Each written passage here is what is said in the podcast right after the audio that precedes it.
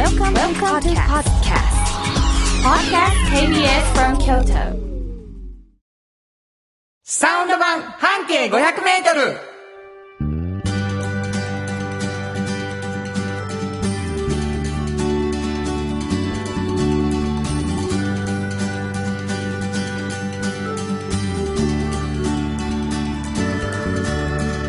こんにちはフリーマガジン半径500メートル編集長の炎上真子です。サウンドロゴクリエイターの原田博之です。3月20日。はいえーもうね、えーうん年度末、そうですね。年度末になっておりましてですね、うんあのーまああのー忙しいという人と、年度末は関係ないねんっていう人とやるう。私は関係ないです。このな、うん。僕学校関係者なんで、はいはい。年度末の方がこう終わっていく感じがあるんですけど、うん。まあ大学の卒業式今週みたい来週みたいなねああ、そこがあったか。りとか、うんうんうん。あの就職のために引っ越すとかね、うんうんうんそういうことがある人もいられると思うんですけども、うん。ちょっと1時間手を止めはい。足を止め、はい。お付き合いいただきたいと思うんですけれども、サウンド版半径 500m どんな番組かというとですね、はい。半径 500m というフリーマガジンがございます、うん。でこのフリーマガジンの編集長が炎上真子さん、これどんなフリーマガジンですか？これはね、この間60号が出たとこなんですけれども、はい。あ出。たな。そうなんです。はい。えっと、まあ、バス停をね、一つ決めまして、はいはい。京都市内の。はい。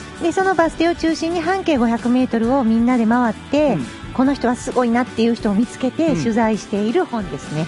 これだからもう厳密な 500m 間でねそうですね。結構厳密。それの中に入ってないと取材はしない。うん。もうあと 10m やったのにあの。人っていう人もいでもる次のバス停でまたまた行けるから。はい。というはい。京都中のバス停を網羅しようというね、はい。ほとんどライフワークのようになっているフリーマガジン、そしてもう一つ、えーおっちゃんとおばちゃんというフリーマガジン。でございます、これどんなフリーマガジン？これはですね、あの、半径から派生してできたんですけど、はい、まあ大体おっちゃんとおばちゃんという年齢になった時に、うんえー仕事がちょっと面白くてたまらんねんっていう人によく会うんです、私。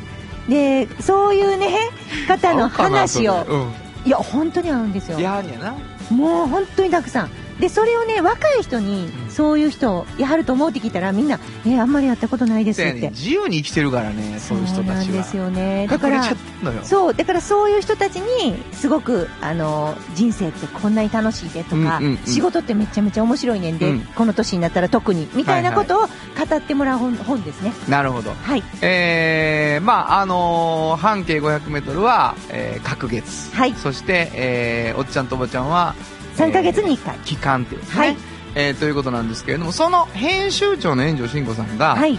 実はまあ編集する段階で、うんやっぱり泣く泣く記事にはしなかったこぼれ話を持っているだろそううそうそう。あの、文字数制限があるんでね。そうよねはい。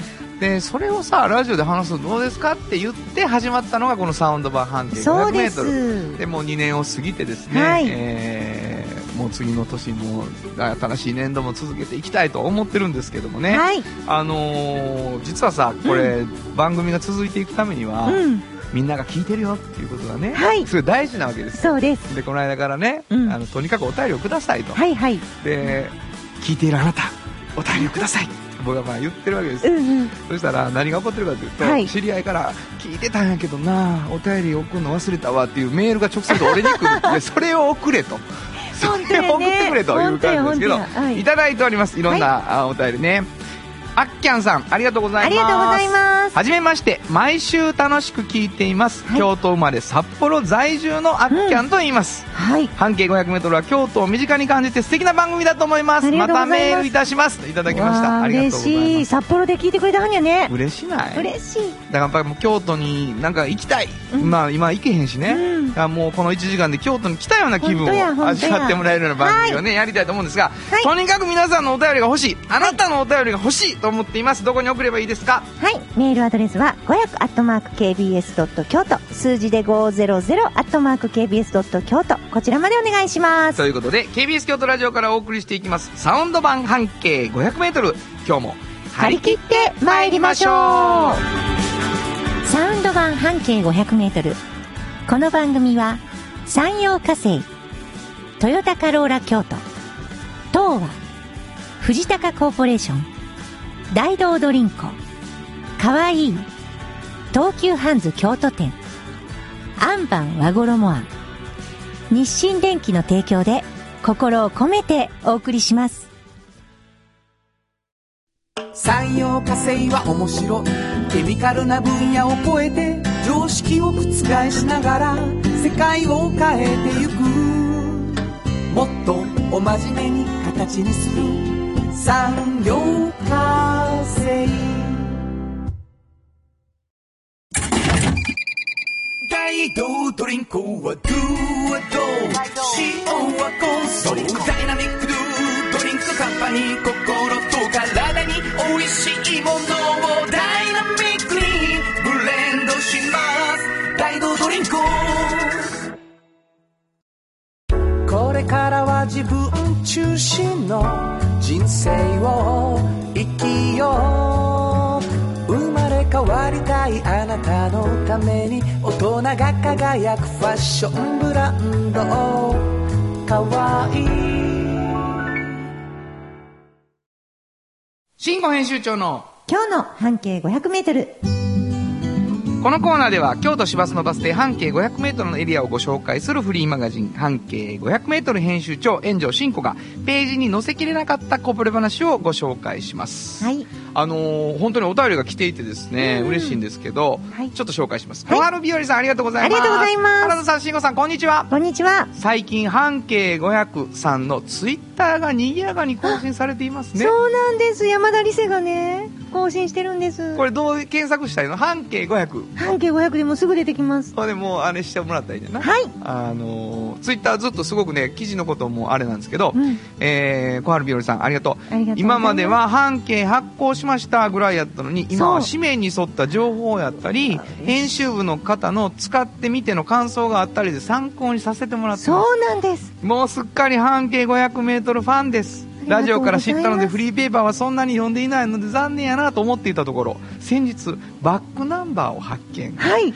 第1号の後人口から少しずつ読ませていただいています。ありがとう今ございます。月は60号が出る月ですよね。楽しみにしています、うわそう無事に出ました。ありがとうございます。ありがとうございます。すっごい嬉しい。そらな。山田理瀬にすぐ報告。はい、はい。えーその半径 500m、はい。2ヶ月に1回出ていますが毎回、えー一つのバス停から半径 500m に絞って、うん。なんかすごい人すごい店とか紹介しておられるわけですが、はい。そのこぼれ話を今からしていただきます、うんうん。ただそれはつまりどこかのバス停の特集の記事のこぼれ話なんですねそうです、そうで。です聞いてくださってる皆さんには、うんどこの話かはい。どこのバス停の話かは言いませんはい。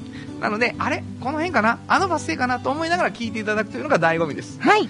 でもこれ129回もやってきて、うんうん。毎回ヒントいただいてますそうです。先週の放送を聞きました私、はいはい。下手なヒントでしたね。そうでしたっけ？間違った日かな？いや全然大丈夫です。全然大丈夫ですけど、はい。あのこんなにヒントの出し方の成長しないのもえー！すごいなと思ってるんですけど、最近上手くなったって本当にお便りでもいただいてます。はい。今日のヒントをください、はい。どんなバスどこの辺ですか？えっと、うん。あのーほら、原田さんって同志社大学出身でしょ？はい。そして私もここでなんかね、高校はどこや、はいはい大学はどこやとか言ってるじゃないですか。はい京都やしね、はい両方。はいその私の大学の近所です。はい。もうこれどうすでるどういう感じですか？私の大学についてはもう知ってる人だけが知ってる感じ言っといた方がいいですか？いやそれはどうわからん大学前じゃないので。あ大学前じゃないのね、はい。でも大学の近所なんで、その大学の近所でそこで降りて大学に行く人は多いです。おーうんうんうん。今じゃあちょっといいよ、あの炎上さんの大学がどこかも知らない人いるから、はいはいはい。それも含めて想像してもらおうはい。そうしましょ絶対もうあそこやろうとかいろいろ思わはう。るやんか、ね、ね。はい。うんあの言い方やったらどうしてもちゃうんやなとか思わはるやんかそうですよそれそうですそれも楽しみの一つやからね、はいはいどっかの大学の近くのバス停はい。はいわかりましたはい。の？それで、えっ、と、そこの近所でね、まあ、言えば学生街の喫茶店なんですよ。ああまあそれはありえるわな、はいはい大学の近所やから、はい。それはいろいろあるわ。はい。うん。で、学生街で、あの、東門から出ていくんですね。その、あの、うちの、その、行ってた大学の。うん。うちの大学東門から出ていかへん人は違います。その大学違いますそう。そうそうはい。東門から歩いていくと、その、あの、このムジークっていうね。ムジーク？はい。あのなんやムジークかっていう人もいはるわなそうです、ここで。そうです、うん。喫茶店。で、あの、学生だけじゃないんです、いるのは。老若男女ここには入るんです。なぜかというと、クラシック音楽がかかってるんですあよ。へえいいじゃないですか本当にね、閑静な住宅街の中に、うんあの、本当にちょっとひっそりとある喫茶店なんですね。うんうんうんで、あの、コーヒー頼むと、うん小さなお菓子もちょっとついてくるんですよ。はい小さなお菓子がついてくる、うんうんはいでね、まあ、リクエストすると、そのレコードをかけてくれるんです。大音量で。めっちゃいいやん。もうすごい素敵なんです。で、ここのね、マスターがね、渡辺節夫さんって言うんですけど、もうこの方が、まあ、すごくクラシックオタクなんですよね。はいはいはい。で、どうしてこういうお店をすることになったかっていうことなんですけど、うんもともとね、あの、いろんなお仕事もされてて、あの、クラシックの、あの、コンサートのマネジメントされたこともあるんですけど、はいはい。いろいろとやっぱ体験があるじゃないですか、クラシックで。うん。どんな体験をしたかっていうことなんですけど、なんかね、あの、すっごい悩んで、あの、ある時家庭の事情で、うんちょっともう本当に、もう死のうかなと思うぐらいしんどくなったことがあるんですね。その時に、モーツァルトを聞いてね、励まされたんですって。あもう、その話を聞いてちょっと、みんな泣くみたいなね、え取材陣がっていう感じなんですけど、そのね、絶望の淵に自分がいるときに、そう音楽でね、うん希望を取り戻すってあるんですって。自分はそれを体験したっていう話を。すごいな。すごいよ。でね、ものすごく悲しい音楽の時にね、すっごい明るい音楽にこう、変換していく韻律。はい。その時に、ものすごい連れて行かれたんですって。で、あ、落ち込んでばっかりいんとこってね、はいはいはいほんまに思っなて、だから、そういうのを一度経験すると、もう音楽の聴き方が全然変わんない。なるほど。耳で聞くだけじゃなくって、はい本当に心で聞くようになってきて、うんその体験を学生さんにしてほしいから、学生街でやったはんねん。すごいやん。すすごいでしょ？ごいわ。もうね、痺れます、話が。で、うん。これもう聞いてくださってる皆さんよくご存知ですけど、はい。もう、これもうだいぶ前の取材ですか？これはね、そうですね、ちょっと前になりますね。はい。うんかなり。もう、うん取材した時なんすぐの時なんかに会うと、うん血が沸騰してる。多分血が沸騰してんねんみたいな話なんですよ。そうそうそう。この間僕もう炎上さんこれプライベートで喋ってて、はいはい。私の感動を先に分かったようにリアクションしないでください。全部言わせてくださいみたいな要求がってましたっけ？はい、びっくりしました。あああ、わかるそ、そこういうことやろとか言うと、その言いたかったことの最後の残りの部分を言わしてもらってないっていう苦情が来てね、あそうそうかと深く反省をして、貝のように黙って聞くっていうね、のもありかもしれん。それぐらい言いたいことがあるねんなあ。。そうですね。うんまあでも、この方に聞いてると、はいはいやっぱりこう、作曲家が命かけて作ったんが分かったっていう話ですよ。いやーでも深い言葉やな。もうね、なんかよくね、ベートーベンがこうやとか言わはるじゃないですか。でも、ほんまにそうなんやって思ったんやって。なるほどね。僕はそうでないときっと、あんな、死のうと思ってたぐらいやのに。だからそういうことを経験してほしいなって本当にうるうるしながら言ってくださって、なるほどな。もうドボルザークの新世界をしばらくは聞いたい、聞いてくれたらええんやけどなって言うてはりました。ほんまに聞く、と、もうね、もう鼻水出てもう泣いてぐしゃぐしゃになることもあるんやでって言ってはりました。う。うん。それぐらいこう感情移入して聴ける曲なんやって言って言ってはりました。すごいな。うんまあ、そらそうや。その、ここで光が差すって、うんそんなことは別に起こってないからね、例えば。ね音楽でここで光を差すみたいな気するやんみんなが言うシーンもあるしね、音楽によっては。でもそれを、僕なんかほら、言葉もあるじゃない。自分の歌にははいはいはい。光が差すって言うてしもたりするやん、俺とか。そこで。ね。そうですね。それはもう大、まあ作曲家にしたら台無しというか、いや、お前それ言うたらあかんやろみたいなね。とこがあるから、やっぱりそういうモーツァルトとかの話聞くと、いや、すげえなっていうね。ね絶望の淵から希望に展開した時に自分もそこに展開したっていう。そう。がそういう経験をした人が音楽喫茶をねこういう大学の近くでやってはるっていうのはねいや、でもそれはね、あれやわう、ん逆に、表現者たちが励みになる話やわ。そうかもしうん、れん、だからコロナ禍でね、うんやってる意味あんやろか、俺、これって、うんうんうん表現者たち結構やっぱ今しんどくて、うんその不要不急の時に、俺たちはこぼれてはいないかっていうのがうんあるから、こぼれてないんだけどねそう、ほんまこぼれてい、ないからね。だからそれ励まされる話ですいやね。本当。にそうですわかりました。はいバス停聞きます。はいえっとね小松原児童公園前小松原児童公園。はいもう立命館大学本当にすぐそこなんです。さらっと自分の大学のは いもう覚えておいてください。小松原？児童公園前。はい、わかりました。えー、新庫編集長、今日の半径500メートル、今日は京都市バス小松原児童公園前停留所の半径500メートルからでした。FM94.9 メガヘルツ。AM1143kHz で KBS 京都ラジオからお送りしています今日の一曲はい。ここで今日の一曲なんですけど、まあ学生街の喫茶店、で、まあ学生が集う喫茶店、まあ今はもう本当に今の話でメッセージがすごくある、はいなんですけど、ちょっと思い出したのは、そのダイナーっていうね、ミッキーロークが出てた、すごい古い映画なんだけども、はい。あの学生たちがこう集うダイナーが舞台になってるんですよね。で、喫茶店じゃないけど、まあご飯食べたりしながらうんうんうん夜遊んどるんですけどね、えーその挿入歌です。えーエルビス・プレスリー、Don't be cruel。本当はどこで？Just like 登録の名曲が流れてるんだよ。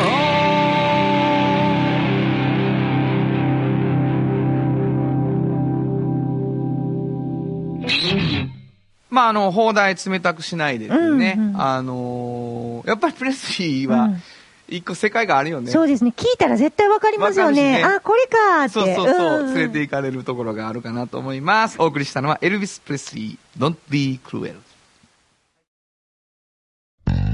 じっと支えて未来を開き京都で100年超えました大きな電気を使える電気に変えてお役立ちお役立ちみんなの暮らしをつなぐのだ日清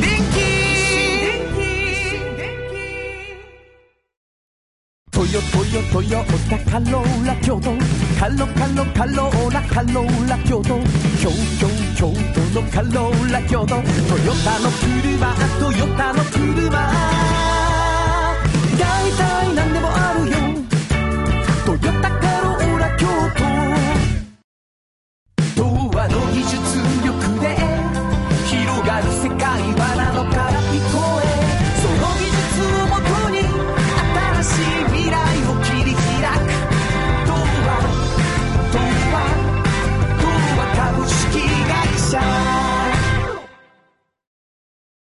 まるまるさんから聞き出すのコーナー。このコーナーではゲストの方をお迎えしてちょっと気になる情報や知って得する情報などを詳しく聞き出していきます。はい。今日も素敵な情報を、えー聞き出していきたいと思うんですけれども、はい。なんと、あのーサウンドロゴが、まあ、しコマーシャルで流れてますけれども、はいはい。最近、あれこれ知ってる、よう知ってるとこが流れてるぞ、みたいなことがあるのではないかはい。と思うんですけれどもね、えー今日はですね、うん。えー東急ハンズ京都店からはい。お二人来ていただきました。まずは自己紹介をお願いします。はい。はい、ありがとうございます。東急ハンズ京都店の築地と申します。よろしくお願いします。よろしくお願いします。はいよろしくお願いしますそしてもう一方。はい、えー同じく東急ハンズ京都店の石田と申します。どうも。もうね、あの、なんとこのうん、築地さん、石田さん、うんあの、こんなに攻め、攻め攻めの炎上さんに、はい。炎上さんからではなく、お二人の方からですか？本当に嬉しいんですよ。炎上さんを訪ねるというかアプローチをされたと噂を聞きましたが、はい。はいどういうことだったんでしょう、はい、そうです。えっとですね、まあ割とその暗い話からはいなっちゃうんですけど暗い話から、うんうんはい。コロナ、うんあ、はいはいはい。きっかけもコロナです。あ、そうですか。まあコロナで、はいえー何月でしたっけね。あれ何月だったかな ?11 月とか10月ぐらいですでかすかね。まあはい割とまだ真っ只中で、はいはいはい。えーまあ、あの小売業は結構深刻なあ状況という時ではい市場通りの東そうで急ハンズ。すね、まあ、観光客がやっぱり、えーごっそりそうですね。パタッもとですね。う綺麗にはいはいはいなくなっちゃったんで、はい。でそうなってやっぱいろいろと考えないといけないわけですよね。はい。で考えてたらやっぱり地元の人を、うん。やっぱ今までからこう京都に、ね、あの東京の会社がはい。出てくるということで、いろいろとまあ考えながらやってきたつもりはあるんですけどうも、んうん。よりちょっと地元のことを、うん。に使っ地元の方にうん。使っていただかないと、ちょっとこれは大変なことになると大変だぞというふうには普通に思ったわけなんですけあの、どね。ハンズの京都店さんはちょっとね、地元のものを本当たくさん置いてらっしゃる。あ、そう、うんそういうことこもありますそれも選ぶんですね。何を置くかっていうところから地元とのつながりもあるし。でも、半径500メートルを知っておられたんですか？知らないです。あのでじゃあ地元になんかつながらなあかんってなったの、まずはそれがテーマですね。そうです、そうです。それからどうなったんですか？でまああのまあもともと地元とはまあつながりながらやってきてはいるんですけど、よりちょっとコミットしていくというか、なんか。ね、いい関係を築いていけるような何かがないかな。手がかりを探って何かがあったわけじゃなくて手がかりを探ってて、はい。でツイッターでね、うん。あの京都新聞さんの、はいはいはい。おツイッターで。京都新聞。半径京都新聞。そこではい。半径京都新聞が、まあ、タイムラインに流れてきて、なんかもう半径京都新聞っていうフレーズが、はい。なんか引っかかった。んやった、ですよね、嬉しい。そうです。それでよ、まあ、ツイッターチェックしますやん、流れてきて、まあ、はい。あの自分も毎回読むようになって。でもまあそこまでですよねまだ。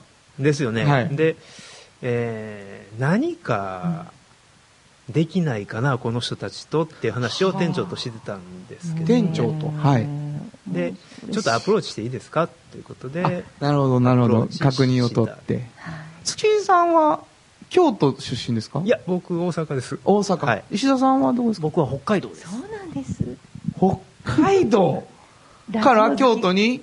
はい。赴任できているので、もうすぐ5年になります。あでも5年まだ5年しか京都に絶対知らない、はい。それ4年経ったぐらいのところで突然インバウンドが終わるっていう、はいそういう状態。これまで見たことない京都そうですよね。を。ええ。そら5年前からやったらもう、ずーっと外国人のいる街やみたいな感じですもんね、当時は。ますね。本当や本当や。うん。それがシーンもやもんね、突然。う、。一気に変わってしまったので、これはやっぱり何か新しいことをしなきゃなっていうのが私たちの中にちょっとあったんですけれども。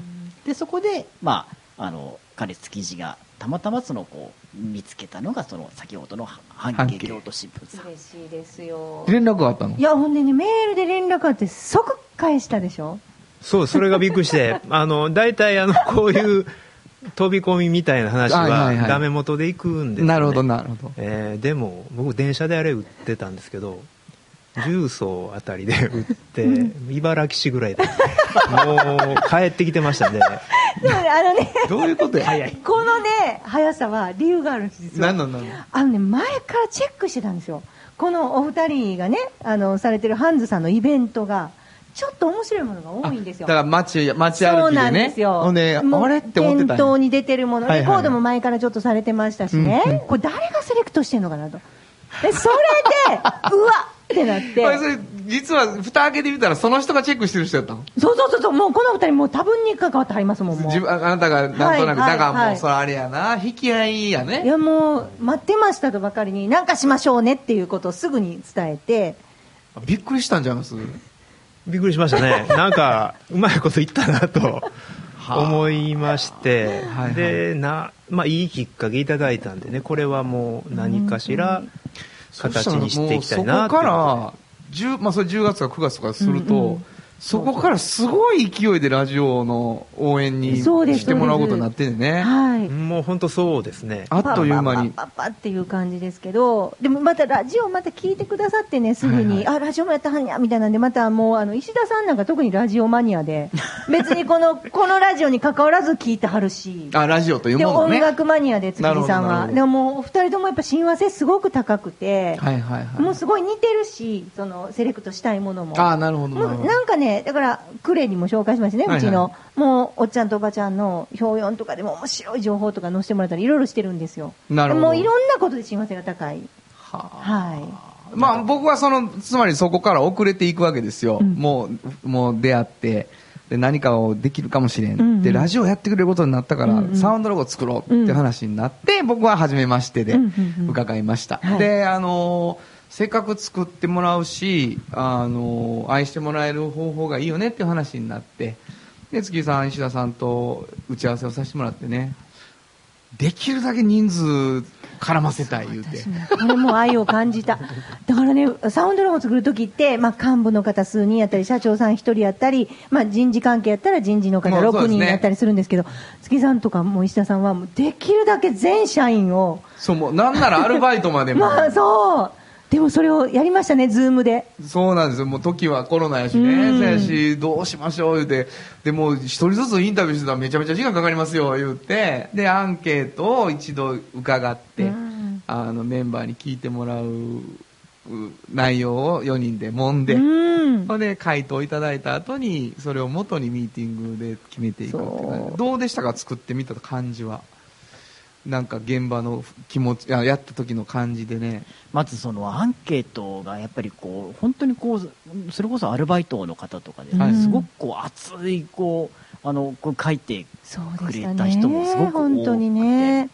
なんか何々のハンズって言った時に何を持ってきてほしいですかとかいう時にも皆さんいろいろそうやねんな。もう本当いろいろねそうそう。地名をおっしゃる方もいらっしゃれば、京都ね店とかうん。市場烏丸のハンズ、そうそうそうそうそうそう。そう結局市場烏丸のハンズが結構大きく推しになりましたけど、うんハンズですとかねいろいろ結構いろいろみんないろんな意見があって面白いですね。どんな時に思い出してほしいですかとかもねいろいろ聞きました。あの僕のとこまでめっちゃ届いてきてるものもあるけど、うん。石田さんと築地さんがめちゃ嬉しかったっていうアンケートもだいぶあったんですよねあれ。結構あね。の、はい。ハンズ愛に溢れたアンケートが返ってきたからね本当にみんなから。そうでも6人ぐらいがもう何回も代わる代わるズームに登場してずっとまた意見言うっていうのを繰り返してね出来上がりましだんだん詩ができてきて。うん。でまああの今 CM で流れてるのであのーはい。ねあの大事に使っていただいてて嬉しいなっていうのもあるしあのーなんていうの？えっ、とハンズの中でも流す機会がねはい。今回はい。あったんですがそれは何があったかというとですねイベントがございまして。はい。今やってます、えーアンド半径というイベント、はい。これどういうイベントですか？これね3月13から4月4日までハンズさんでやってるんで真っすけど。只中今。そうなんです、はいはい。あの60号出ましたので、はい。あのうちもなんかしたいなと思って、はい。えー何かと半径親和性の高い何かと半径っていうのをくっつけてイベントがしたいと、はいはい。はいで今回はカフェとハンズと半径とっていうカフ名前ェとハンズと半径と。そうなんですよ。なので、えっと、旅のね、カフェさんっていうのがあってね、旅のはいはいねコーヒーさん。そちらの豆も、あの、たまたま売ってらっしゃるので、あうんの、ハンズさんで。その豆も売りながら、うんそして、うちの半径のバックナンバーもハンズさんに並べながら、はいはいで、一緒にコラボレーションしようと。はいで、旅のねカフェの方の、あの、喫茶店の方に行っても、あの、うちのバックナンバー並んでますし、はいハンズさんのチラシとかも置いてます。なるほどなので、こう、三社で何かできないかなっていうので始めたのが。それぞれに発信はい、そうです。で、えっと、ハンズさんの方では、はいバックナンバーがあり、コーヒー豆が売っている。うん。レコードのなんとか言ったはったのはどういうイベンそトですか？うなんですよ。レコードのね、イベントおおっしゃってください。はい、えーそうですねレコードのイベントがちょうど今やってるんですけども、は30日まで、うん。で、えー普段はもちろんレコード置いてないんですけども、はいはい。これはもう開業した年からやってるんでかれこれ13回目やったと思う確か。炎上さんが引っかかってたやつやな、そうです、前から。。レコードって。LP 版ってこと？レコードって。LP とかまあいろいろですけど、はい。あの京都レコード祭りっていうのがあって、はい。それは京都のレコード屋さんの集合体なんですけど、うんうんうん。まあ、その方たちが、まあ、お池でゼストでイベントを,、うんうんうんをされてたんですけども、はい。まあ、そこからまあ派生してうちでもやってもらってるというようはなことなんですけどもともとはあのレコードの初心者、うん。初めて、まあ、うちレコード屋じゃないんでなるほどなるほど。まあ、レコードに行きにくい人にでも来てもらいたいというので初心者のためのレコードストアを京都レコード祭りが東急ハンズの中に作りますよというそういうコンセプトないんですよ。期間限定でってことね。そうですそうです。へー。なかなかその中古レコード店ってやっぱり本当にお好きな方でないと入りにくいところをまあ東急ハンズだったらまだ入りやすいかなっていうそこの気敷居をづいたらそこにあるっていうことですもんね。はい30日まで。えーはい4月の4日までアンド半径はやってるとはいいうこと。サウンドロゴも流れます。あ、そうですね。私たちもなんかちょっと喋ったりする予定でございますので。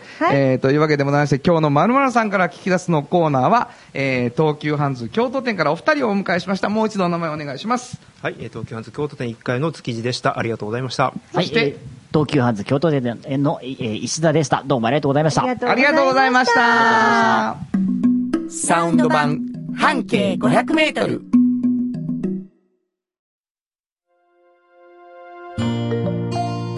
有薬局半径500メートル物語取材日記このコーナーは京都を中心に展開する調剤薬局有薬局さんにスポットを当てて私炎上真子が直に取材してきたお話をしていますはい。えー、なんかお便りが来ている。はいお便り来ています、えー、ラジオネームジョニーさんこんにちはこんにちは。えー半径500メートル今日は京都のどのあたりやろう私は京都市内は知らないとこだらけですがお二人さんの話を聞いて京都の知識を深めていますよ。ありがとうございます、えーそれと有薬局を見つけると、うん。この番組のことがすぐ頭に思い浮かびます。春以降も番組が続くことを切に祈りますえ、もう一回もう一回。何を見つけるとって？え、有薬局を見つけると、うんうんうんこの番組のことがすぐに頭に思い浮かびますす。ごい。それ何を望んでるって 春以降うんうんも番組が続くことを切に祈ります。あ、そうですか。ありがとうございます。本当に嬉しい。ジョニーさんありがとう。本当にありがとうございます。本当に嬉しいねえーお便りっていうのは本当にありがたいものでございます。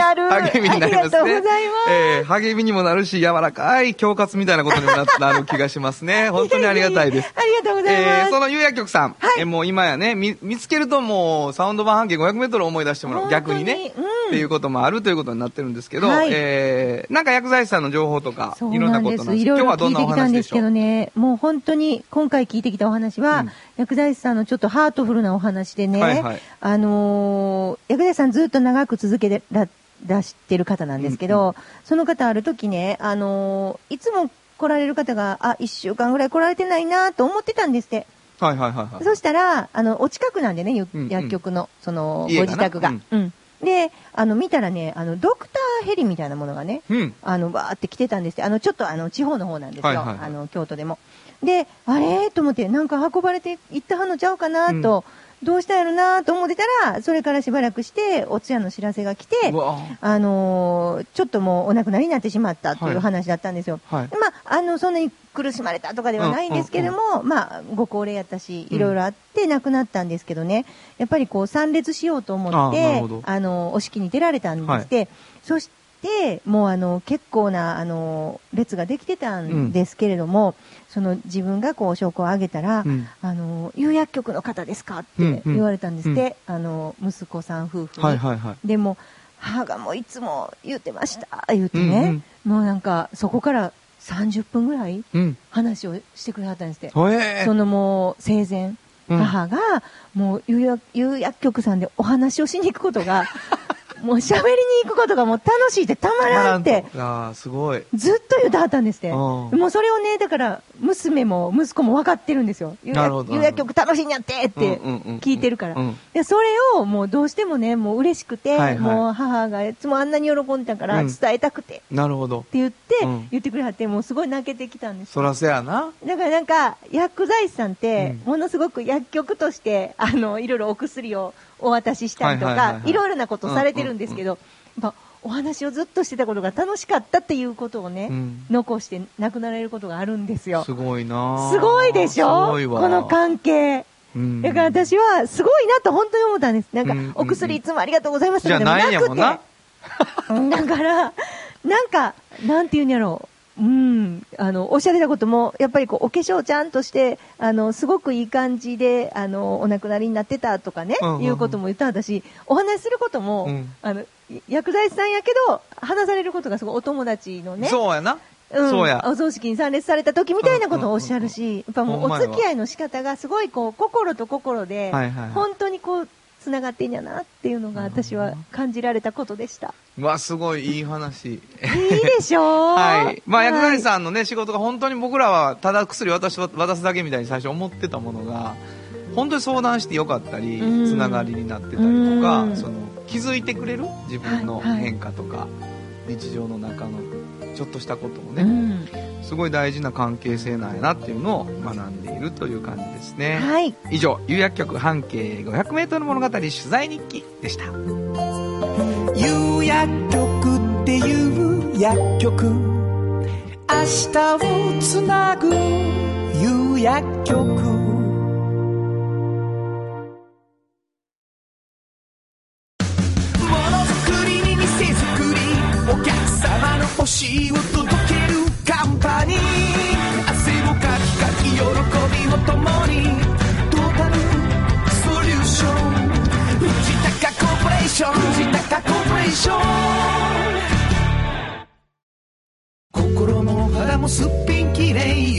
な姉妹が京都から発信する簡単なのに満足できるスキンケアシリーズ。自由に楽しく生きられる喜びと出会ってほしい。シンプルアカンスキンケア。アンパン。おっちゃんと、おばちゃん。このコーナーでは仕事の見え方が少し変わるフリーマガジン「おっちゃんとおばちゃん」の中から毎日仕事が楽しくてたまらないという熱い人またその予備軍の人々をご紹介します。はい。あのーまあ若い人たちがうんうん。自分の未来を描くときに、もう年取ったらきっと楽しくないんやろなと思ったりしてる子も多いと思うんだけど、うん多い。実は違うよ。うん。めちゃめちゃ最高や言うて、うん。おっちゃんになってる人いるよ。おばちゃんになってる人いるよ。うんその人紹介していくよはい。そういうフリーマガジンなんですね、うんうん。今日はどんな方ですか、はい。今日はねあのー大宮商店街。大宮商はい。店街、新大宮商店街っていうのがね京都にあるんですよ、はいはい。知ってますよ。北の方ですね。えっと北山通りと北大路通りの間ぐらい、はでまあかつてはすごい賑わいやったんですよそうですね。今ね、本当にポツポツまた新しい若者の店が増えてきて、ままた新しい感じになってるけど、もうすっごい商店街がこう、全盛期の頃には、まあすごかったと、はいはいはい。で、そこでずーっと何台も、あの、お漬物屋さんをやってはる、はい、ところがあって、はい、あの、鳥山さんっていうところなんですけど、うん。そこの鳥山茂さんっていうご主人がいらっしゃって、まあ、もう、お漬物屋さんだけあって、お漬物好きなんですよ。それはまあ、わかるじゃないですか。そうだねまあ、何が好きとか、あんまり愚問なんですね。お漬物どれが一番好きですかとか聞いたらあかんかったのに、まあ、聞いてしまうと。あるよなそれ俺もようやってまうわほんまにね、全部です全部、全部。それがね、結構ね、さらっと言わんと、あの、千枚漬けはな、こういうとこが美味しくてな。あなるほど一個ずつなもう一個ずつで、あ、しまったと思って。なるほどなるほど これはまだ四つ目、あ、五つ目ってなるんですけど、うんはいはいはいまあそれぐらいお漬物大好き。はいはいはいでもこの方お漬物大好きなだけじゃなくて、うん商店街がすごく好きなんですよ。へえうん。で、自分はまあ二代目さんなんですけど、はもう自分が小さい時なんかはもう本当に朝樽をね、10個、樽って大きいじゃないですか。はいはいはいあれ10個つけといても、なくなると。もう完全に夕方ないんですって。えすごいな。もう全然足りなかったって。いうのがお父さんの代、うん。で、今自分の代になってからそこまでではないんですけど、やっぱり、あの、通られる方が、老若男女なんがすごい好きなんですって。うーん。なんか学生にうんうんうん、なんか、今日も行ってきいなとはいはい。か言うのも好きやし、こう、カッターシャツでサラリーマンの男性とかにも、なんかこう、行ってらっしゃいって言ったり、お帰りとか言ったり、まあもちろん主婦の方にも、なんか、そういういろんな方が往来する、そういうところに店がある、うん大好きな漬物屋があることが好きでセットなんですよ。商店街であることと漬物屋さんであるそうことがそうそうそう。はいだからそれも相乗効果で大好きなんです、その仕事が。自分の仕事がうな、ん。何かだけじゃなくて。うんで、それが、だんだん、その、息子さんにも移ってきて、うん息子さんは唐揚げ屋さんを全然違うところでしてはったんですけど、うんだんだんそのセットっていうのが分かってきてね、うんなるほど別にそんな人通りが多くてたまらんわけではないんですよ。でも、やっぱり商店街でしたいということで息子さん夫婦は唐揚げ屋さんをそこでやることになったんですね、大宮商店街。だから、こう、結構そういうね、なんか、場所と、うんその、自分のやってることと、両方っていうのが、割とおっちゃんとおばちゃんで、よく出てくる出てくるんです。だ場所があってのこの店、うん。みたいな。な。うん。だから、自営でやってはるおっちゃんとおばちゃんは、もう会社員の方もいっぱいいらっしゃるんですけど結構やっぱりね、そういう環境を大事にされる方多いなっていうのをすごい、今回気づいたんですけどね。ももう、でもなんか、そういう、こういう人たちがいるでしょ？そしたら、うん。職業って何なんとか思うんですよ。なんていうの？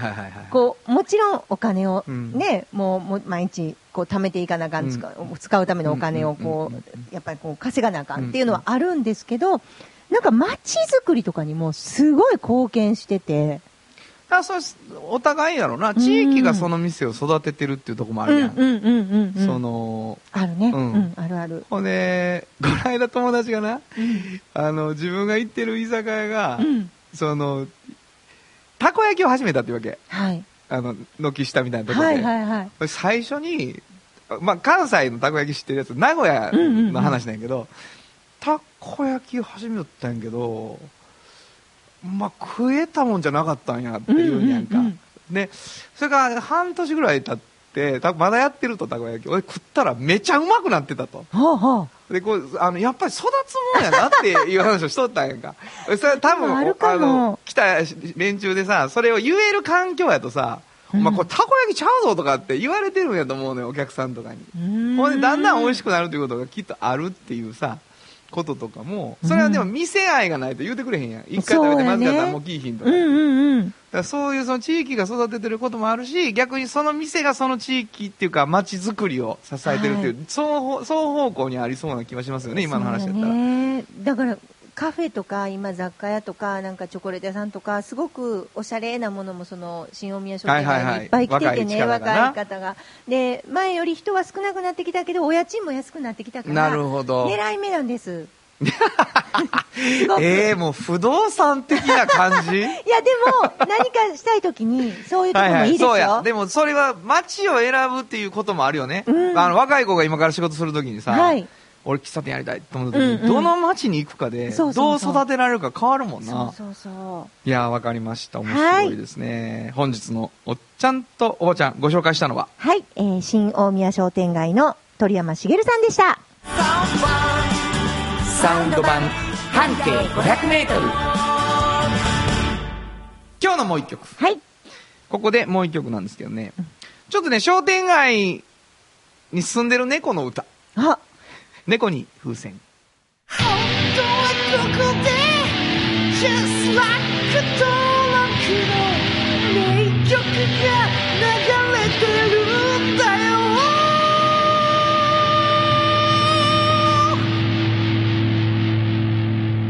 ていうわけでね、まあはい。なんか、猫目線とかって、ね、あなたの好きな夏目漱石さんのような、はいえー切り口かなとは思うんですけどね、はいえー可愛らしい曲でした。猫に風船お送りしました。童話の技術力で広がる世界はなのか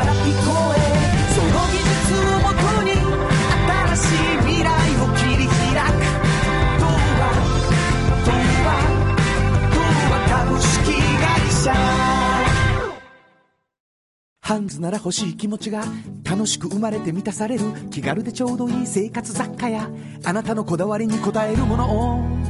スタッフも一緒になって見つけ出します。小からスマートハウス東急ハウス京都店。じっと支えて未来を開き京都で100年超えました。大きな電気を使える電気に変えてお役立ち。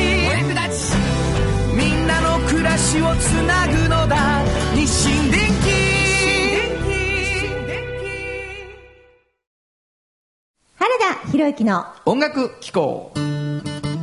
このコーナーは私炎上真子が独断と偏見で原田さんの曲を皆さんにお届けするコーナーです。はい、ありがとうございます。はい。もうなんかあれですね、あのー私の曲を聴いていただいて、そうなんです。あの、これ、最近ね。これをっていうね。そうよくあのほらあのアンコール気分で、ね、あそうなんですそうです。もううちで収録してはるでしょ、はい。うちの事務所で。ありがとうございます。なのでやっぱりこうアーカイブで昔の曲をね、はい。聞く機会がね、はい多いんですよ ありがとうございます。そした。らやっぱこううわって思うねびっくりする曲がいろんな意味ではいあるんですよね、はいでなんかうわこんないい曲あったんやっていうのもあるし、うんうわこの題名こういうことやったんっていうのもあって、うん。今回その後者なんですけど、はい。あのーもう題名から言うと「砂の嵐」っていう曲がね、はい。原田さんの、まあ、曲の中であるわけですセ昔の。カンドアルバムなんですけどそうね。はい。だから砂の嵐って聞いた時に、うんうん。あなんなんやろな砂の嵐、はいはいはい。思いますよね、はい。これこんこういう意味？っていうね。それをえらくもダイナミックに歌ってらっしゃる。砂の嵐ちをょ、ちょっとな、あ、な、ディスってんの？ディスってません。でもすごくいいメロディーでうん。砂の嵐っていう言葉が出てくるけど、あの皆さんこれ今から聞いていただくと分かるんですがテレビあの最後まで見てると今でもあるんかな？あのざわざわざわざわざわって、ね。テレビ局終わった後みたいなうんうんうんことが、光景がありますよね。はいはいあれをす砂嵐とか砂の嵐とか言うんですけど、そうです。あの、まあ、聞いてもらう前に言うのもあれですけど、いや、その方がいいです。あのー実は、その、すごいエモーショナルな曲になってるんだけど、あのーこれ松本くんっていうのが詩をくれたんだけど、その時に、その、砂の嵐っていう歌詞を書いたと。で、実はその、テレビが終わった後に、今もうそういうことなくなったと思うんですけど、うんうん深夜番組とかもずっとあるからなんだけど、砂の嵐にななるんですね、放送が全部なくなると。はいで、実はその砂の嵐にある一定の視聴率が、ずーっとあるんですって。で、それはつけっぱなしにしているからなのか、うんうん。その、それを見ているっていう人がいるのではないかっていう数字やっていう話があって、はい。そのことで歌を作ったっていう曲です。なるほど。もう、でも本当にいい曲なので、はい一度皆さんちょっと聞いてください。はい。はいえー原田博之で砂の嵐。あんなに見えてたはずなのに。あの頃の夢も今は貧乏系。ムービングウォークを逆行し暗闇に叫ぶ。毎日酔いつぶれてスイッチを押すと四角いアスファルトが見えたんだ。真夜中に浮いてる砂の嵐。心の中につける砂の嵐。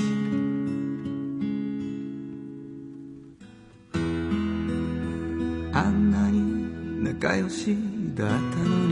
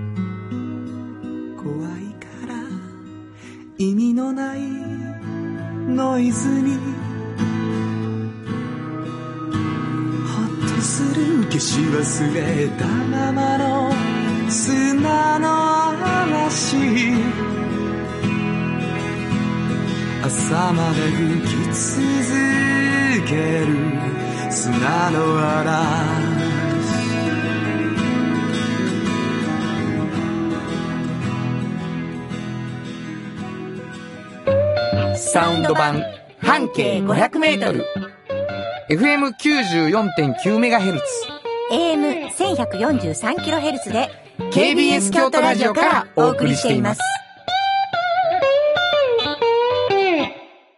あの話、この一曲。このコーナーは私たちそれぞれがこれまでの人生で印象に残っているちょっといい話をご紹介するとともにその話にぴったりの一曲をお届けするコーナーです。今日は炎上進行が担当します。えっと、以前にもちょっとお話しして、あの、プログレとか、あの、70年代の音楽っていうのを聞いた時にすごい私、あの、ノスタルジックな気持ちになるっていうことをお話したと思うんですけど、ちょうど多分ね、私が幼い頃は、あの皆さんどうですか？あの、ドラマとかの挿入歌みたいなものが、本当にね、プログレの音だったんですよ。オルガン音もそうやし、あの、ギター音も。だから、えっと、太陽に吠えろにかかってくる挿入歌とか、それから、なんやろな、夕日が丘の総理大臣とか、ああいう時にかかってくる挿入歌とか、全部が私はプログレ初めて聞いたのが大学だったんですけど、うわ、小さい時のドラマの中の音やって、まず私音に反応しました。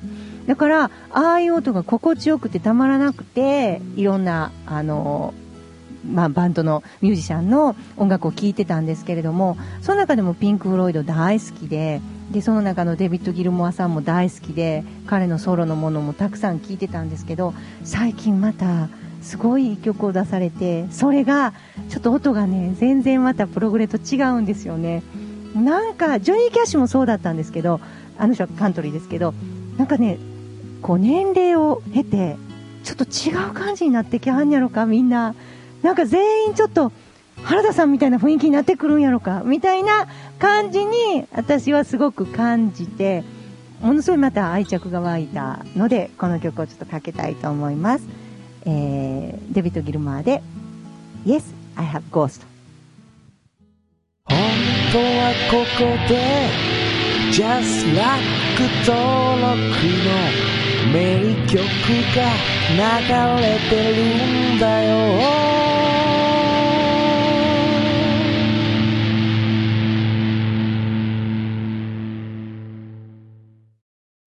産業化成は面白い。ケミカルな分野を超えて常識を覆しながら世界を変えてゆく。もっとお真面目に形にする。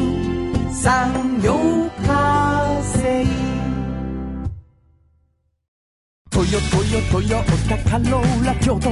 カロカロカローラカローラ京都。京都京都のカローラ京都。トヨタの車トヨタの車。大体何でもあるよ。トヨタカローラ京都。大道ドリンクはドゥはド塩はコンソーダイナミックドゥドリンクカンパニー。心と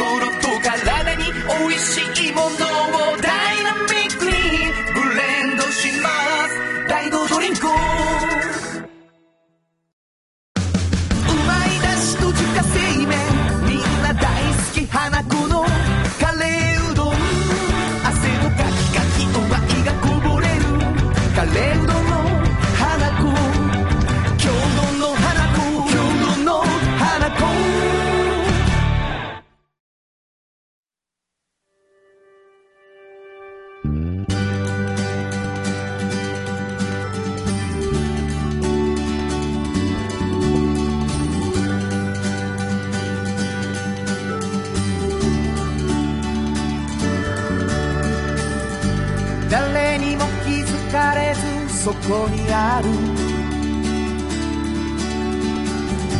素敵なこだわりと哲学を見つけて感じて言葉に変えてみんなに届けてみようかな。あっという間にエンディングでございます、えー、もうデビッド・ギルマが原田さんみたいにはなっていきませんね。いきませんね。はいもうそれも本当にすいません大変失礼いたしました。大変失礼いたしました、はい。えーえーそんなわけでございましてねあのー来週で3月も終わりますけれども、はい。あのなんなんかやっぱりもうちょっとずつ暖かいし嬉しいなということでねまあ、あの冒頭も言ってましたけど卒業された皆さん、えーあるいは卒業される皆さんおめでとうございます。おめでとうございます。えー新年度になってもこの番組があることをですね、はい。本当に私たちはあの望んでいるんですね、うんでもうあと1回チャンスありますから、はい。えーお便りをください。はい。よろしくお願いいたします。どこに送ればいいでしょうか、はい、メールアドレスは500 KBS 京都。数字で500 KBS 京都。こちらまでお願いします。はい、炎上さんが出している2つのフリーマガジン半径 500m そしておっちゃんとおばちゃん。毎週、え1冊ずつ2人の方にね、えープレゼントしておりますので、はい。えーメールにプレゼント希望と書いていただいて住所ちゃんと書いていただいたら、えーはい当たるかもしれませんのでぜひそれも書いてください、はい。ということで午後5時からお送りしてきました。サウンド版半径 500m お相手はフリーマガジン半径 500m 編集長の炎上真子とサウンドロゴクリエイターの原田博之でした。それではまたまた来週。サウンド版半径 500m この番組は山陽火星トヨタカローラ京都東和藤高コーポレーション大道ドリンクかわいい東急ハンズ京都店アンバン和衣あん日清電機の提供で心を込めてお送りしました。